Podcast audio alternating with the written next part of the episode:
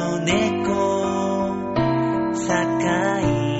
団体名とお名前をお願いします。はい、えー、ケアラオカワイフイラフラハーラウです。先生のお名前は、はい、上野桜子と申します。結成はいつ頃ですか？えー、っとですね、えー、まず市川市に結成したのが11年前です。そして、えー、浦安市でスタートしたのが去年です。活動場所は主にどこになるんですか？えっと高須公民館か堀江公民館です。先ほど体験もありまして、生徒さんも大勢いらっしゃったようですが、参加メンバーってどんな子たちが多いんですか？えっ、と、浦安市のサークルに限っては、子育て中のママが、えー中心になっております。あとは、働いた後ですね、あの、お仕事終わって帰られて、えっ、と、夜に、えーレッスンに来ていただけるっていう方たちも対象に行っています。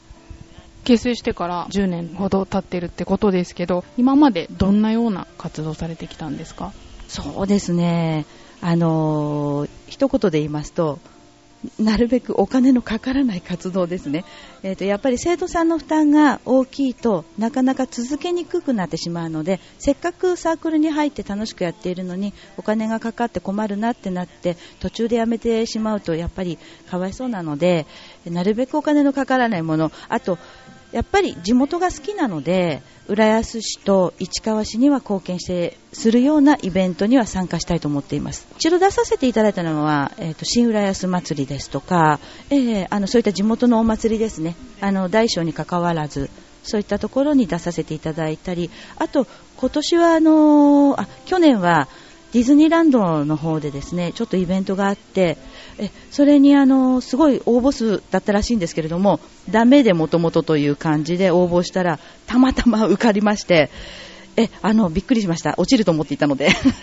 弱小ですから、うちはね。なので、受かって、やっぱりそれもみんなのやる気に火をつけるというか、あの、いい、あの、体験になったと思います。名前の由来なんですけど、これちょっと舌噛みそうな感じですけど、これハワイ語ですか？そうですね。あの、カワイ島の先生に私が習っておりまして、カワイ島の男性の先生なんですが、あの、カワイヌイ・デラクルーズと言います。そのカワイ先生のカワイという名前を取って、ケアラをカワイと入っています。で、それ、その前後にまだあのハワイ語が続いておりますけれども、カワイ先生からあのいただいたネームなんですが、カワイ島の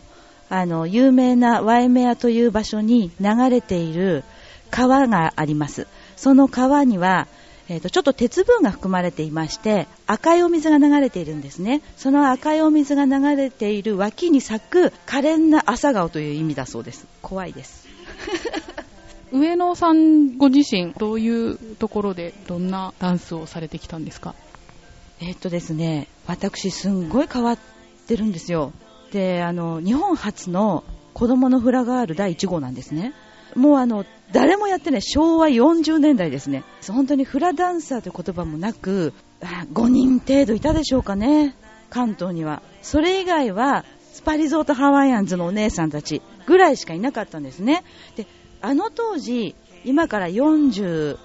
年前ですよね。あの当時は子供が2人しかいなかったんです私と実は姉がなんですよで私の実家というのがもう生まれた時からハワイアンで埋め尽くされていて父がセミプロのウクレレでセミプロのバンドに入っていたんですね。でその影響で娘が生まれたら絶対にフラをやらせる。もう絶対にやらせるって言われて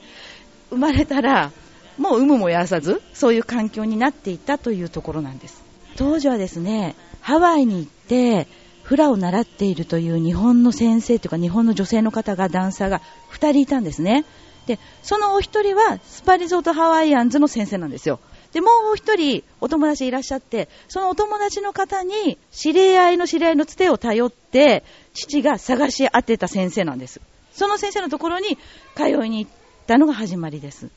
今でこそね、フラってブームになってますけど、もう本当に先駆者ってことなんですね。そうね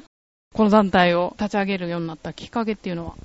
えーとですね、私先生になりたくなかったんですね、実は。人に教えると責任が重いじゃないですか。なので、教えることは絶対にできないと思ったんですけれども、私、大阪に、あの、主人の転勤で大阪に10年ぐらい前に行ってた時に、ものすごいいい先生に出会いまして、梅田のあの教室の先生なんですけど、その方に背中を押してもらったんですね。で、転勤がまた決まりましたと。せっかくその先生のところに習っていたんですけれども、東京に行くんだったら、もうあなたは人に教えるレベルなんだから、あの、どんどん外に出ていきなさいって押してくださって、じゃあっていうことで、もう鏡のない本当に狭いお部屋から、最初、3人で始めたのがスタートでした。どうですか？教えることが最初は好きじゃなかったってことですけど、今となっては。難しいですよね、人に教えるって。やっぱり、あの傷つかないように教えるっていうのが私の一番の、なんていうんですかね、もうあの考えるところであって、やっぱり自分がこういうふうに言われたらへこむなとか、あの一人一人の性格を読んで言葉がけを変えてます。はい。細かいですけど、やっぱりそこまでしないとダメだと思います。信頼もできないしっていうところだと思います。先ほど私もちょっと体験させていただいたんですけど、生徒さんもね、一緒にされてたんですけど、私も楽しかったんですけど、皆さんも楽しそうに踊ってたんで、運動って全然ダメなんですよ。でもなんか、運動苦手な方とかでもできるもんなんですか？私がね、実は、体がものすごく硬いんですね。ヨガとかできないんです。もう一体タタタタタみたいな。なので、あのただヨガとかあの他の運動と同じ筋肉を使うわけではないのでフラはフラの筋肉を使うので全く問題はないです。今日は文化会館の方で発表ってことでしたけど今日の感想は？あでも生徒さんやっぱり頑張ってくだくれてますしあの98点というところだと思います。あれ？あとの2点は？内緒。はい。今後団体さんとして何か目標があればそうですね、あのー、今の状況がやっぱり幸せなので、幸せ、うん、あの楽しく、仲良く、お互いに信頼し合ってやっていけたらいいなと思います。それが一番ですね、願いとしては。募集なんかは常時してるんですか？はい、あの、大丈夫です。小さいお子さんから、あの、お子さん連れのママ、あとご年配の方ですとか、お仕事帰りの、えー、クラスもございますし、いろんなあの年齢層に分かれておりますので、えー、お問い合わせいただければ、あの、お答えすることできます。あ、私ね、ブログがあるんです。すごくくだらないブログなんですけど、あの、暇な時見てください。あの、上野桜子フラで検索すると出てきます。ブログの方、サイトにリンクさせていただきますので、興味のある方ぜひご覧ください。ということで、今回お話伺ったのは、ケアラオかわいフィラフラハーラウ、合ってますか？はい、の上野先生でした。ありがとうございました。そしてこの街には、人の数だけ束ねられた、